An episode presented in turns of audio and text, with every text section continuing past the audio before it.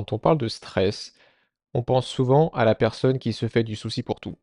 La personne qui est tout le temps en train d'appréhender ce qui va se passer dans le futur, qui est toujours en train de se préparer en fait.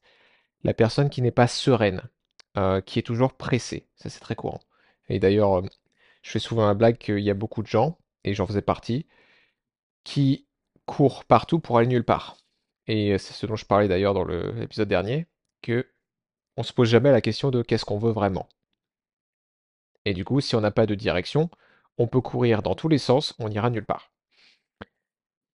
Et donc, cet état de stress que je viens de décrire, où on est en train d'appréhender le futur, on n'est pas serein dans le présent, etc., c'est assez facile de comprendre que c'est un état mental qui n'est pas propice au bien-être. Et donc, on peut avoir tout un tas de, de noms qu'on associe à cet état mental. Il peut y avoir être stressé, il peut y avoir être anxieux, l'anxiété. Et la question, c'est qu'est-ce qu'on peut faire concrètement, vraiment concrètement, pour améliorer ça?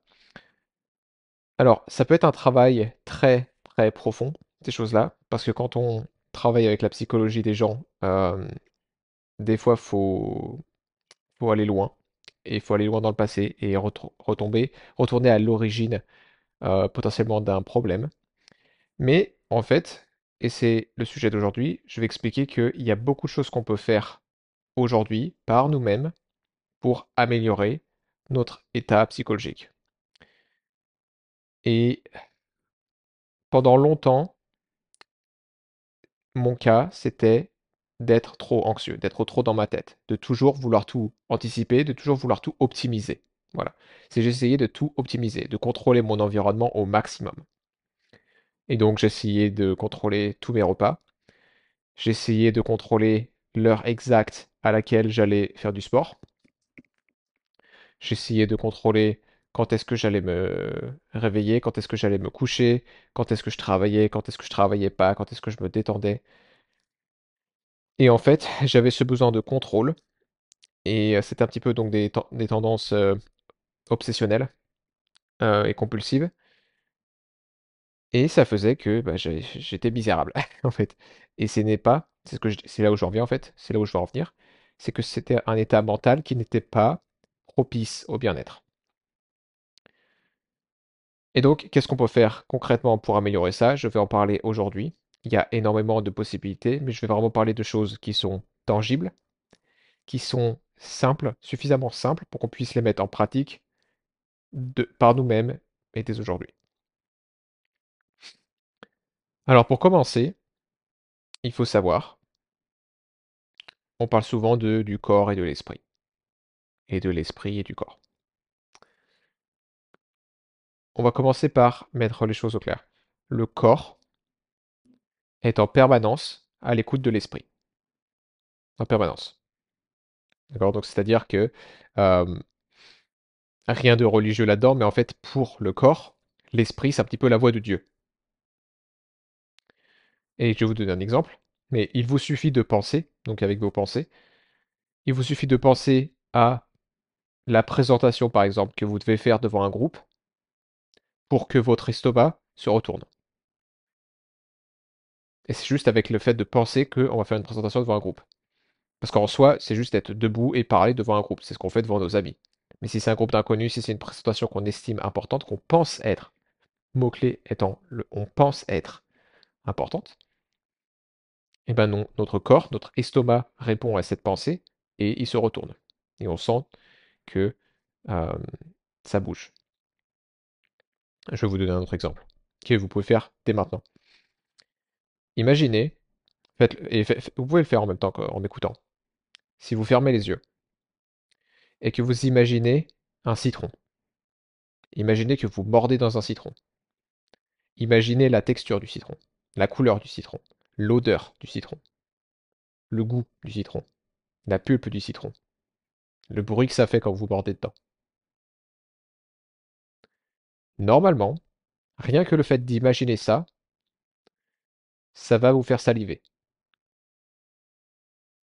Et donc, ça montre clairement que votre corps écoute vos pensées. Et donc, en réponse à la pensée d'un citron, il produit de la salive. Donc, le corps est en permanence à l'écoute de l'esprit. Mais également, l'esprit est en permanence à l'écoute du corps. Donc ça va dans les deux sens. Par exemple, notre humeur, elle est grandement affectée par notre santé digestive. Si vous avez déjà eu, et je ne vous le souhaite pas, mais si vous avez déjà eu un gros mal de ventre, ça va affecter votre humeur. Si vous faites une indigestion, vos pensées ne seront pas les mêmes que si vous êtes affamé, par exemple. Et votre humeur ne sera pas la même. On peut souvent dire je me sens lourd avec le ventre, mais du coup, en général, mentalement, on se sent lourd aussi. Et à l'inverse, quand on se sent léger et bien, nos pensées sont aussi plus légères. Et donc là où je veux en venir, et c'est vraiment avec ça que je veux démarrer, parce que c'est vraiment la base. Si on comprend ça, on va comprendre beaucoup plus ce dont je vais parler après. Mais donc il y a une communication à double sens entre le corps et l'esprit. Et donc comprendre comment gérer les deux, donc comprendre comment gérer le corps et comprendre comment gérer l'esprit, permet de s'assurer d'une meilleure santé mentale et d'un meilleur équilibre psychologique. Et donc, comme je disais, mon historique sur ce sujet, c'est que j'ai eu beaucoup d'anxiété, j'ai eu un petit peu de troubles obsessionnels compulsifs quand je me suis lancé dans ma dans mon aventure bien-être au départ, c'est j'essayais de tout faire entre guillemets parfaitement. Et le problème, c'est que plus j'écoutais, euh, plus je lisais d'articles ou j'écoutais de podcasts, etc., plus j'avais de trucs à faire parfaitement. Et du coup, ma vie est devenue un enfer au bout d'un moment. Et euh, j'ai beaucoup souffert d'insomnie à cause du fait que mon cerveau ne s'arrêtait pas et que j'étais anxieux pendant la nuit. Et c'est plus du tout le cas aujourd'hui. Et c'est notamment parce que j'ai mis en place les choses dont je vais vous parler euh, dans cet épisode. Alors, j'aimerais commencer, après cette introduction, par introduire le point de vue élémentaire sur euh, le bien-être, sur la santé mentale. Alors, quand je dis élémentaire, je parle, je fais référence aux quatre éléments qui, ont été introduits par les Grecs. Donc, c'est les quatre éléments dont vous avez certainement tous euh, dû entendre parler. Il y a l'eau et le feu, il y a l'air et la terre. Donc eau, feu, air, terre. Et la raison pour laquelle je parle de ça, c'est parce que c'est pas parce que c'est une vérité absolue, nécessairement, parce que je sais qu'il y aura potentiellement beaucoup de sceptiques qui vont dire mais de quoi il parle? C'est quelque chose qui a des milliers d'années, c'est complètement bidon, c'est basique, c'est juste les quatre éléments, ça veut rien dire. Ça n'a pas de, de base scientifique qui est fondée. Et j'entends bien ça. L'intérêt de ce dont je vais parler, c'est d'apporter une perspective utile sur le sujet. Et ce que vous allez voir, c'est que pour ceux qui sont un peu sceptiques, si vous faites preuve d'un esprit ouvert, qui est quand même le prérequis pour la démarche scientifique, hein, parce que la démarche scientifique, la méthodologie scientifique, c'est d'être ouvert d'esprit et de chercher en permanence à réfuter son hypothèse.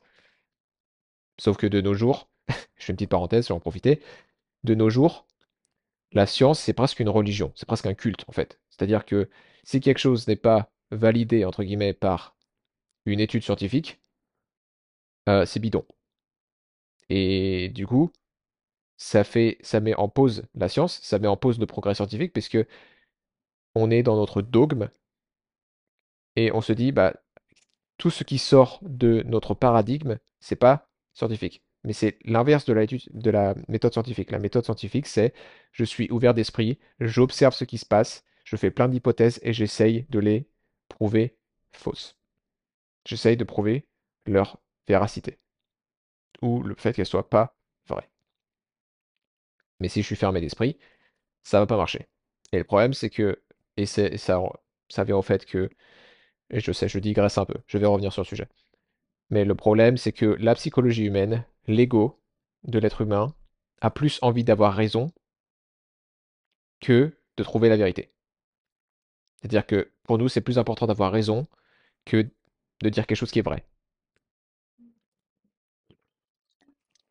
Et du coup, ça mène à tout un tas de soucis. Bref, tout ça pour dire, le point de vue élémentaire avec les quatre éléments, euh, l'air, la terre, le feu et l'eau, c'est extrêmement utile, potentiellement, pour comprendre comment équilibrer son corps, comment parvenir au bien-être. De la même façon que le symbole du yin et du yang, donc les sortes de deux larmes, euh, le symbole chinois du tai chi, les deux larmes, une larme blanche avec un point noir et une larme noire avec un point blanc, c'est un symbole, c'est symbolique, et ça nous permet de comprendre beaucoup de choses sur comment maintenir le bien-être, sur comment être épanoui dans la vie, sur comment rester en paix, et pas combattre, être en permanence en train de combattre euh, le monde en fait.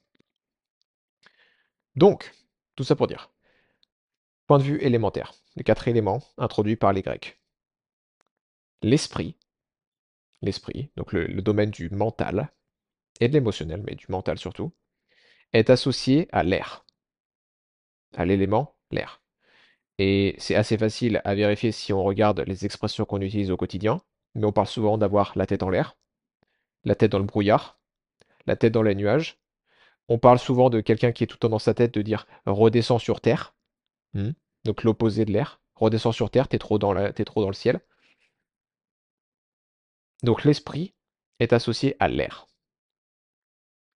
Et donc, pour équilibrer un esprit qui est trop agité, ce qui est le cas de quand on est stressé en permanence, ce qui est le cas de si on est anxieux, ce qui est le cas si, comme moi, avant, on avait, euh, on a le, un trouble obsessionnel compulsif, ou on a des insomnies, c'est qu'il y a trop d'air, il y a trop de choses qui se passent là-haut. Et donc, naturellement, grâce à cette perspective des quatre éléments, pour équilibrer un excès d'air, il faut réduire la quantité d'air, autant que possible, et augmenter la quantité de terre, qui est l'opposé. Donc l'eau est l'opposé du feu, ça c'est facile à comprendre. La terre est l'opposé de l'air. Et donc ils, se compensent. Et soit dit en passant, et je vais parler un petit peu de ça un peu plus tard, mais la raison pour laquelle... Donc je vous dis, ce que je suis en train de vous dire, c'est que pour équilibrer un esprit qui est trop développé, qui est trop agité, il faut augmenter la quantité de terre.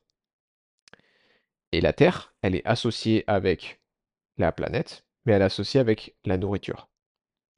Et c'est pour ça qu'il y a beaucoup de gens qui mangent inconsciemment, qui mangent beaucoup, et qui souvent trop, souvent trop. C'est une tentative inconsciente d'équilibrer l'instabilité de leur esprit et de réduire le stress psychologique grâce à la nourriture. Parce qu'une fois de plus, si je mange plus, j'apporte plus de terre à mon corps et ça va permettre d'équilibrer l'excès d'air, l'excès d'esprit, l'excès d'activité mentale. Et, on peut ensuite on peut vérifier ça euh, aujourd'hui avec la science moderne si vous voulez. D'un point de vue euh, physiologique, lorsqu'on mange, ça va calmer le système nerveux et en général ça calme les pensées, ça calme l'esprit, ça calme l'activité cérébrale.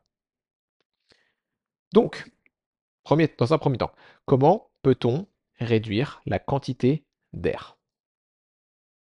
Parce que c'est facile à dire, mais comment on fait? Et c'est là que je vais commencer à être, je vais essayer d'être, euh, de donner des conseils pratiques. Donc premièrement, il faut que nous soyons conscients de la quantité d'informations qu'on absorbe au quotidien. Entre les réseaux sociaux, la télé, les consignes au travail, ou peu importe ce qu'on fait au travail, Internet, Internet, Internet, les livres, les podcasts, comme celui-ci, etc. C'est-à-dire que l'information, ça nourrit l'élément R, ça nourrit l'esprit, ça l'agite. Et ce qu'on veut, c'est éviter ce que j'appelle l'indigestion mentale. Et donc on veut, on, veut, on veut se donner le temps de digérer toute cette information qu'on absorbe au quotidien. C'est une quantité astronomique si on compare avec nos ancêtres, la quantité d'informations à laquelle on est exposé chaque jour, c'est potentiellement plus que ce que nos ancêtres euh, absorbaient en une vie, une vie entière. Et donc nos esprits ne sont pas habitués à cette quantité d'informations. Et c'est pour ça qu'il y a énormément de soucis de stress, qu'on est tous dans notre tête, etc. Et donc, on veut se donner le temps de digérer toute cette information. Hein. si vous imaginez que l'information, c'est comme de la nourriture, Si on fait que manger, manger, manger, manger sans, sans digérer, sans faire de pause, on va tomber malade. Donc on veut digérer toute cette information et autant que possible la mettre en pratique. Parce que si on absorbe de l'information mais qu'on fait rien avec, ça contribue donc à cet déséquilibre entre l'air et la terre. Donc ça c'est dans un premier temps. Dans un second temps, il y a certains produits, certains aliments comme la caféine ou le sucre qui aggravent l'agitation de l'esprit. Donc pour les personnes qui ont tendance à être déjà stressées, les personnes qui ont déjà tendance à être trop dans leur tête, boire du café, surtout si vous rajoutez du sucre dedans, ça va vraiment aggraver votre cas. Ça va pas aider du tout. Un autre aspect, trop respirer. Donc j'ai parlé de la respiration, il me semble, dans l'épisode 4. Et j'ai introduit l'idée que si on parle de santé, si on parle de longévité, moins on respire, mieux c'est. Moins on respire, mieux c'est. Et il me semble que j'ai parlé aussi de ça, mais plus je respire lentement, plus mes pensées sont lentes et mon esprit ralentit. Et donc, trop respirer, ça augmente l'air. Hein. Si je respire trop, j'augmente l'air que j'absorbe. Donc vous voyez, il y a quand même du sens avec les quatre éléments. Trop respirer, ça augmente l'air et ça accélère nos pensées. Et c'est beaucoup plus courant que vous ne le pensez. La plupart des gens ne savent pas respirer correctement. Et je vous invite vraiment à visiter, euh, à aller voir l'épisode 4 pour avoir plus d'infos. Mais donc, ralentir notre rythme respiratoire, ça va ralentir notre esprit. Et donc, juste pour vous donner quelque chose de concret, l'inspiration, c'est la pédale d'accélérateur. Donc ça stimule, ça accélère. Et l'expiration, c'est la pédale de frein. Ça décélère, ça ralentit. Et donc si vous voulez ralentir vos pensées, vous expirez plus lentement, vous expirez plus longtemps que vous n'inspirez. Donc vous pouvez prendre une grande inspiration si vous le souhaitez, mais prenez une très longue et très lente expiration, et vous allez voir que immédiatement votre, votre corps va se calmer et votre esprit va se calmer aussi.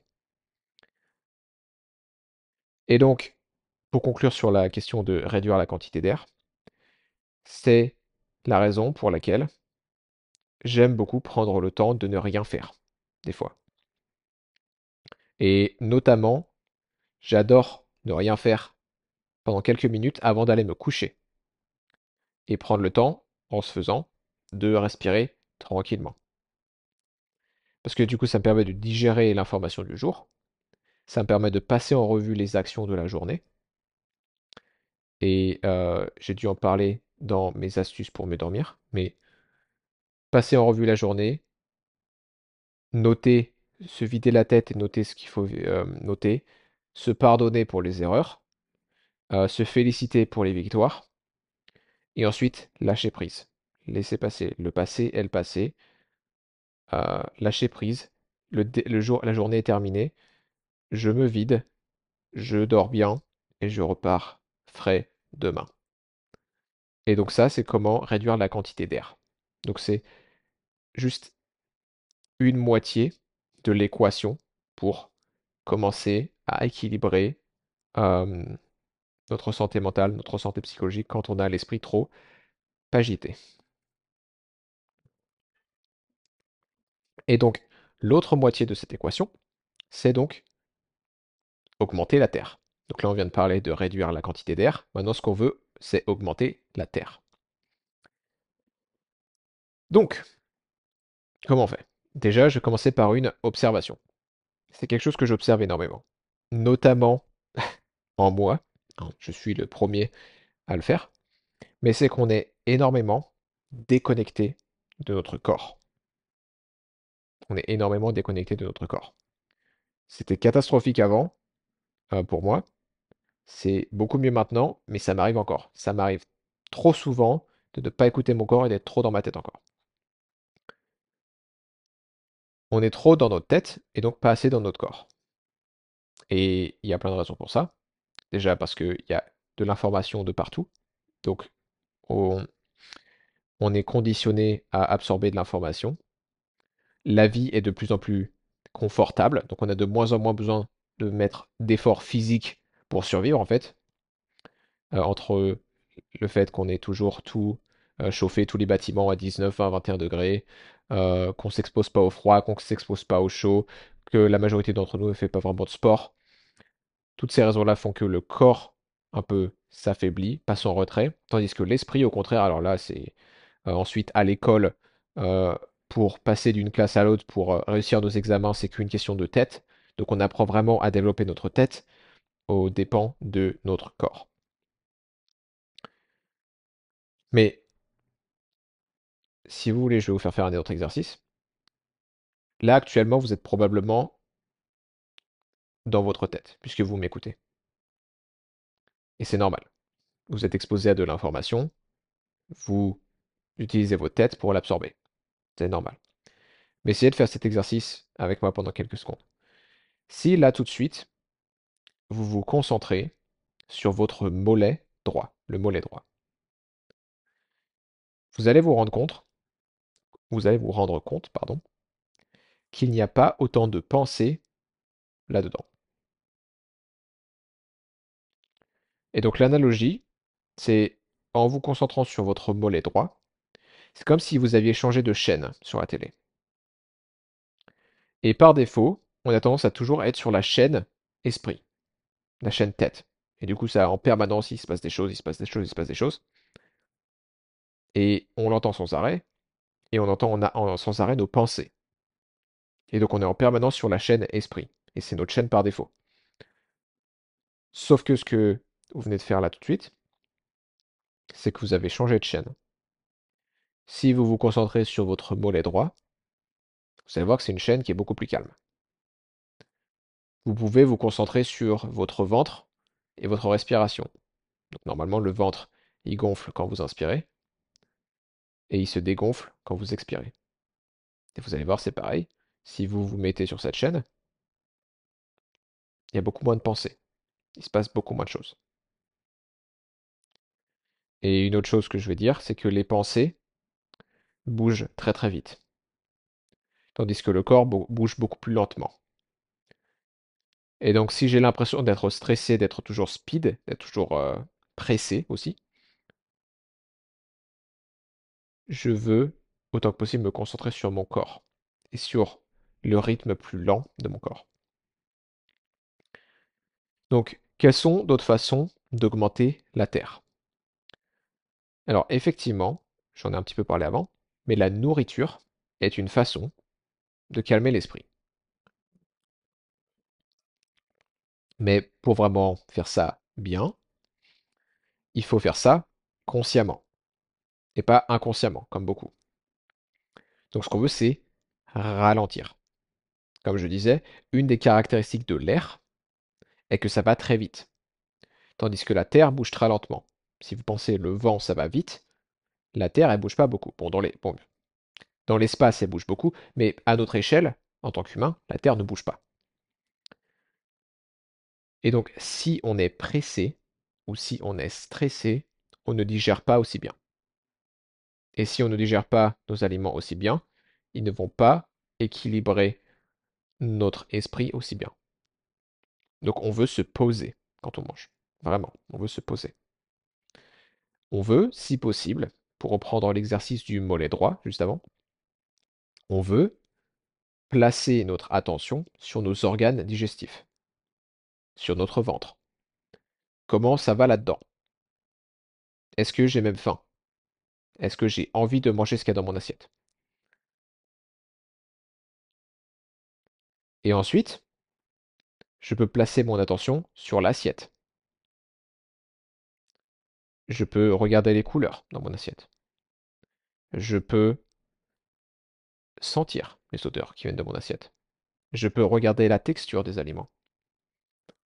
Je peux avoir peut-être un peu de gratitude pour ces plantes et peut-être ces animaux qui ont donné leur vie pour pouvoir alimenter ma vie.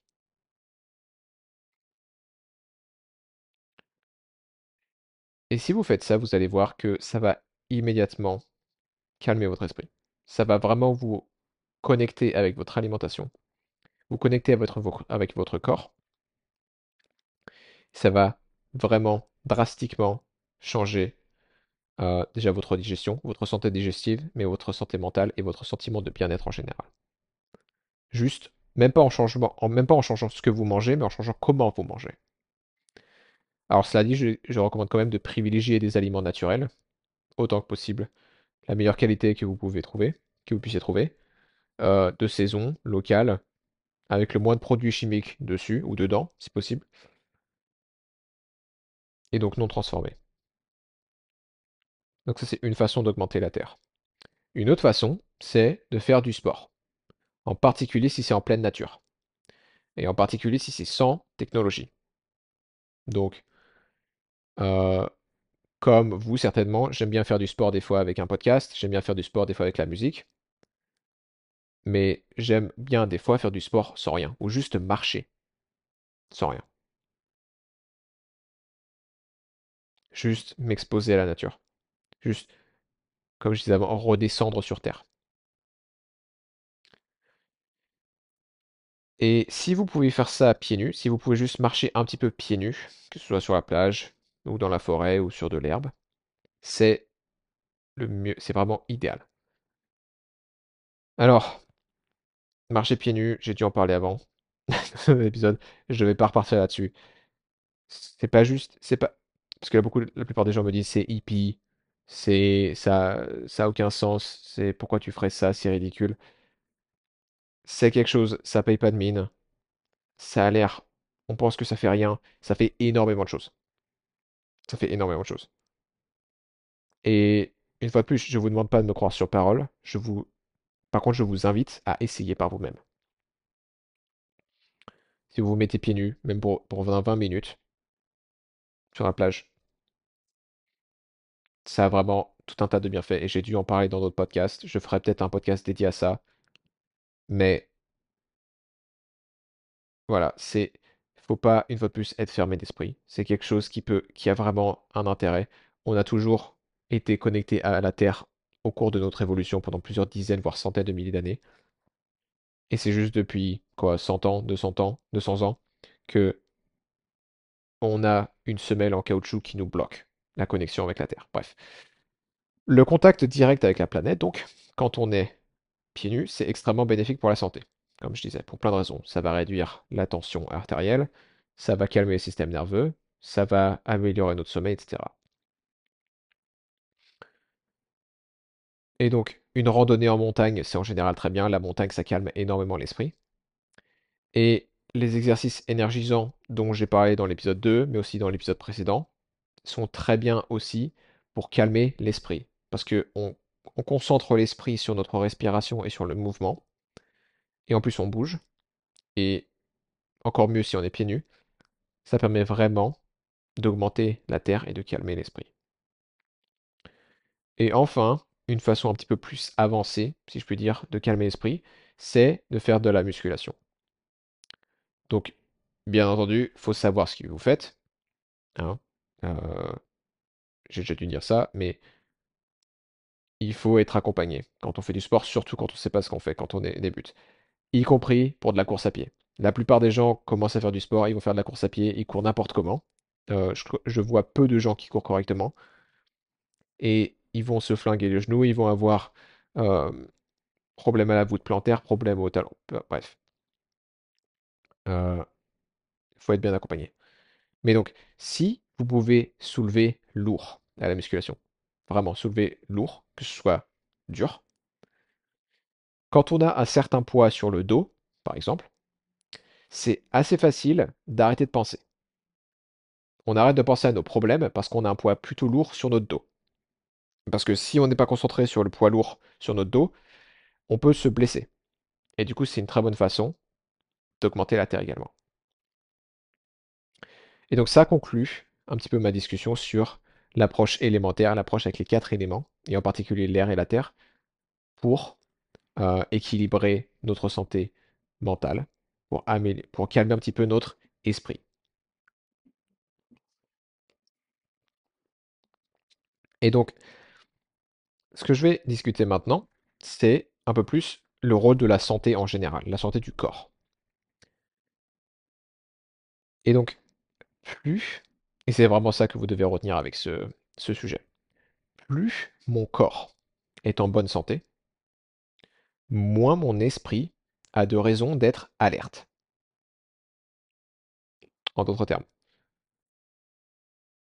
mieux mon corps, au mieux mon corps se porte, moins mon esprit est agité. Parce que comme je disais plus tôt, le corps et l'esprit sont en communication permanente. Et donc, si mon corps est stressé, et j'ai déjà défini le stress, euh, ce que c'était dans un autre épisode, je me souviens plus exactement lequel, peut-être l'épisode 2. Mais donc, si mon corps est stressé, et le corps peut être stressé par euh, la déshydratation, par des carences alimentaires, par la pollution environnementale, par la sédentarité, par l'excès de sport, alors, donc si le corps est stressé par n'importe laquelle de ces choses-là, et il y en a d'autres, alors le cerveau, l'esprit, il va faire des heures sup pour trouver la cause du problème. D'accord? Donc, si je le dis d'une autre façon, plus mon corps est stressé, plus mon esprit est agité. Parce que, alors pourquoi ça se passe comme ça? Parce que le principal mécanisme de défense de l'être humain en tant qu'animal, donc si on pense à l'être humain comme un animal qu'on peut trouver dans la jungle euh, à l'époque, euh, notre principal mécanisme de défense, c'est notre intellect, c'est notre cerveau. C'est-à-dire que, contrairement à d'autres animaux, qui sont féroces, on n'a pas de griffes ou on n'a pas de crocs. On n'est pas particulièrement costaud. Hein, par rapport à un gorille, il nous casse en deux, sans problème. Euh, on court pas particulièrement vite. Par contre, on court longtemps, mais on part court pas très vite. Et du coup, quand notre survie est en jeu, comme quand on est en mauvaise santé, hein, quand on est en mauvaise santé, quand le corps est dans un état de stress, l'esprit perçoit que notre survie est en jeu. Et du coup, notre esprit s'agite. Parce que, une fois de plus, c'est notre mécanisme de défense en tant qu'animal. L'animal humain, il utilise le cerveau pour se défendre. Et donc, quand il perçoit une menace, et ça peut être, une fois de plus, déshydratation, carence, etc., alors l'esprit va être plus agité. C'est juste naturel, c'est notre mécanisme de défense. Et c'est un petit peu comme si le corps, je vais vous donner une analogie, si le corps c'était une maison, l'esprit c'est le chien de garde dans la maison. Donc si tout va bien dans la maison, s'il n'y a pas de menace, bah, le chien il est au calme. D'accord? Donc l'esprit il est au calme. Par contre, si la maison est menacée, si il y a des problèmes dans la maison, si la maison s'effondre, euh, le chien va probablement commencer à aboyer et à s'agiter un petit peu.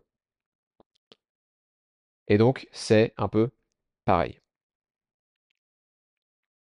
Et donc, ce que je vous invite à faire, c'est d'aller écouter mon épisode précédent sur le, il me semble que je l'ai appelé le plus grand obstacle à votre santé, le plus grand obstacle à votre bien-être.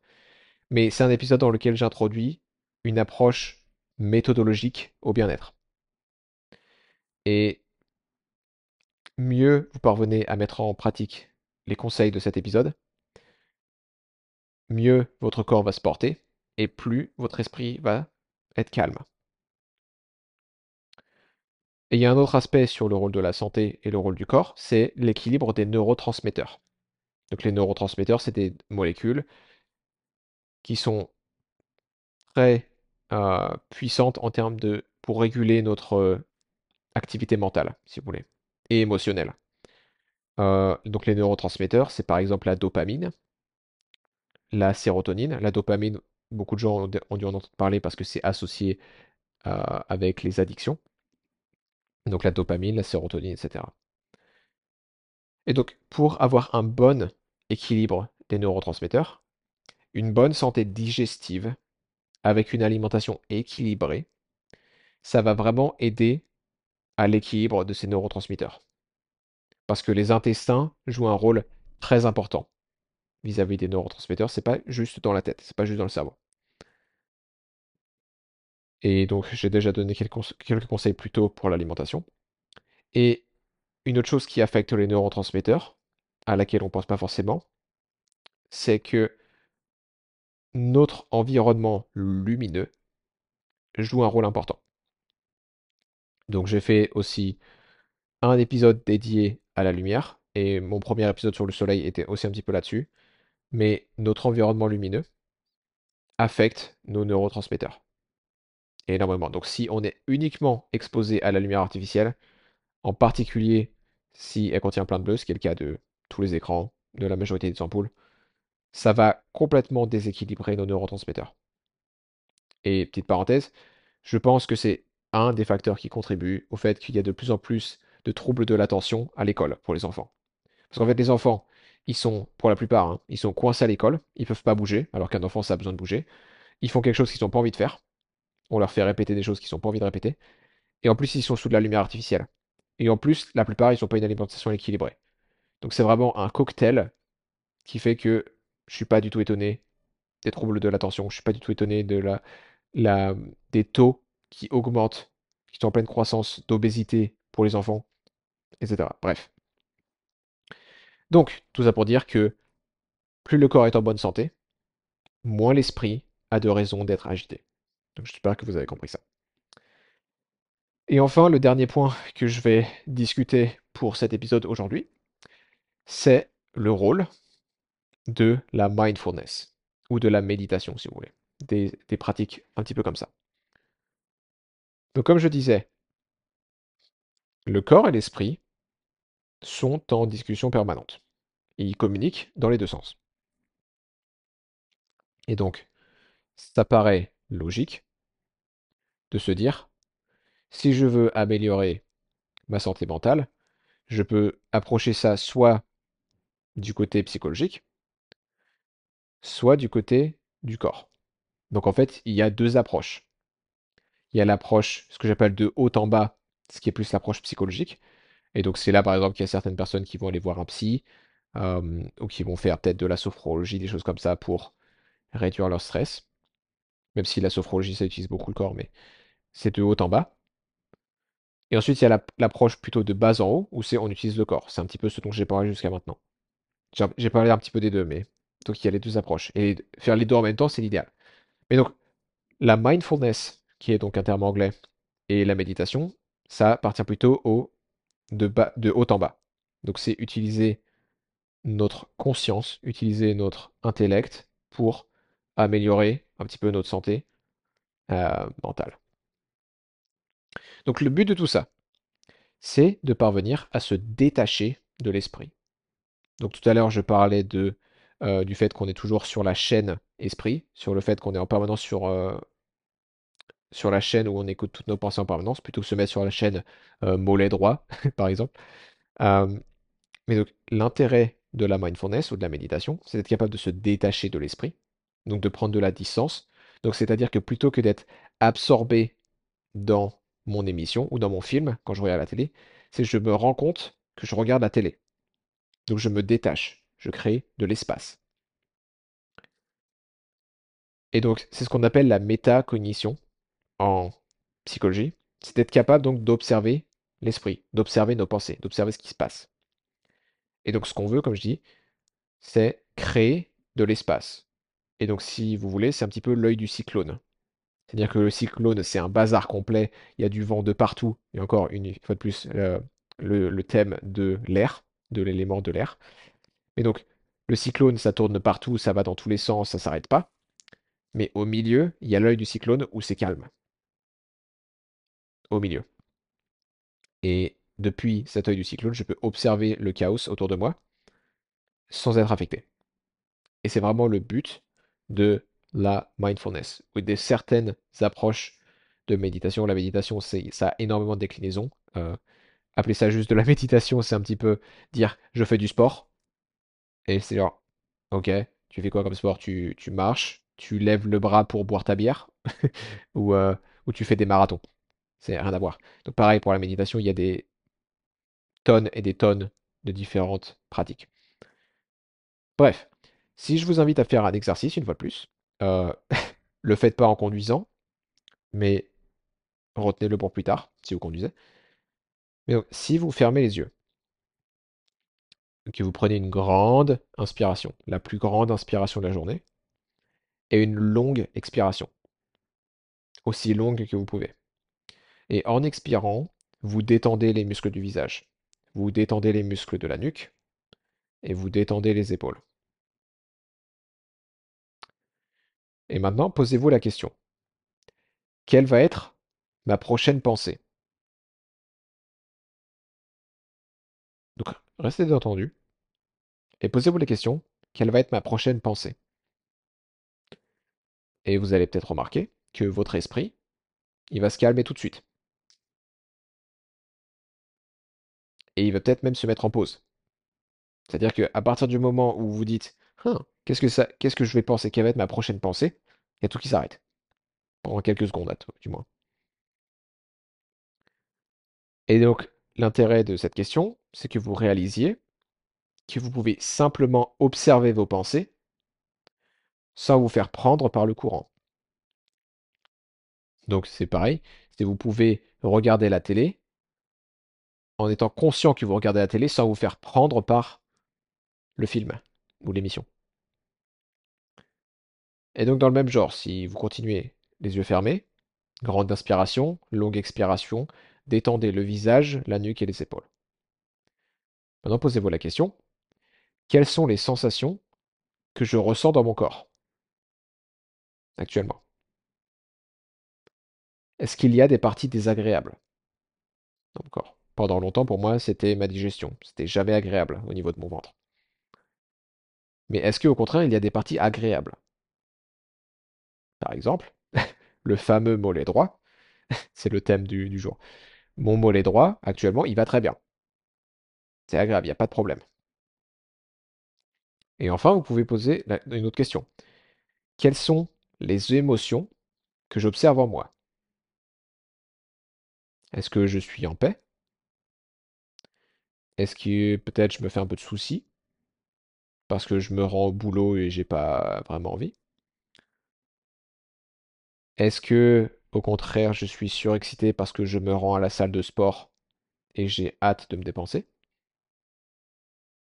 Et donc me poser, que, quelles sont les émotions que j'observe? Comment est-ce que je me sens? Et ensuite, plus important, et ça c'est quelque chose qui peut prendre des années à développer, mais je vais vous donner, c'est est-ce que je peux continuer à respirer calmement et à rester calme sans me laisser emporter par mes émotions? C'est-à-dire que est-ce que je peux observer mes émotions et les sentir pleinement sans que ma respiration s'accélère? Toujours en respirant avec le diaphragme dans mon abdomen. Et donc l'intérêt de cet exercice, c'est de vous faire réaliser que vous n'êtes pas vos pensées, vous n'êtes pas vos sensations et vous n'êtes pas vos émotions. Et donc ça permet donc de moins souffrir quand nos pensées sont incessantes ou elles sont désagréables. Et donc je vais vous donner une autre analogie. Je parlais donc jusqu'à maintenant de regarder la télé et de se rendre compte qu'on regarde la télé plutôt que de se faire prendre par une émission qui ne nous plaît pas, par exemple. Une autre analogie, c'est vous êtes capable de regarder l'embouteillage de loin plutôt que d'être coincé dedans et de râler et de klaxonner. Et donc ça, c'est quelque chose, une fois de plus, que vous pouvez pratiquer quotidiennement. Vous pouvez combiner le ralentissement de la respiration avec ces exercices de métacognition ou de méditation ou de mindfulness, peu importe comment vous voulez l'appeler, mais où vous observez ce qui se passe. Et donc, une fois de plus, l'idée c'est de créer de l'espace entre vous et vos pensées. Parce que vous n'êtes pas vos pensées. Sinon, vous pourriez... Si vous étiez vos pensées, vous ne pourriez pas les observer. Ainsi, si je peux observer quelqu'un, c'est que c'est pas moi. Bon, c'est un peu différent avec un miroir, mais si je vois quelqu'un, c'est que c'est pas moi. Donc si je peux observer mes pensées, c'est que c'est pas moi. Je suis l'observateur de mes pensées. Donc, tous ces outils-là, ça peut paraître beaucoup, mais la plupart sont plutôt simples à mettre en place. Et soyez vraiment patient avec vous-même. Le but, c'est pas de, de faire comme moi à une époque, d'avoir le trouble obsessionnel compulsif et de vouloir tout faire parfaitement, immédiatement, dès le départ. C'est pas le but. Mettez ces choses-là en place progressivement. Et vous allez vous rendre compte qu'il y a énormément d'outils qui permettent de calmer notre esprit. Ce dont je n'ai pas parlé aujourd'hui, c'était un petit peu ce dont je parlais dans l'introduction, mais c'est tous les traumatismes d'enfance, toutes les blessures émotionnelles qui sont vraiment profondes. Néanmoins, mettre en place ce dont j'ai parlé aujourd'hui, ça va toujours vous aider, même si on ne va pas au problème à sa source. Euh, parfois, parfois, pas tout le temps, mais parfois, il n'est pas nécessaire d'aller au problème à sa source quand il s'agit de blessures émotionnelles. Des fois, c'est le cas. Et du coup, il y a tout un tas de modalités qui existent pour ça. On peut faire de l'hypnose, on peut faire de l'EMDR, on peut faire tout un tas de choses. Donc, j'espère que ces outils-là seront utiles. J'espère que ça vous donne des, perspectives qui sont intéressantes. J'espère que vous avez appris quelque chose euh, de nouveau, d'enthousiasmant. Et j'espère surtout, de manière générale, que ça vous a aidé. Dans tous les cas, si vous avez des questions, comme toujours, n'hésitez pas à m'envoyer un commentaire. Je serai ravi d'y répondre. Et je vous dis à la semaine prochaine pour un prochain épisode. À bientôt.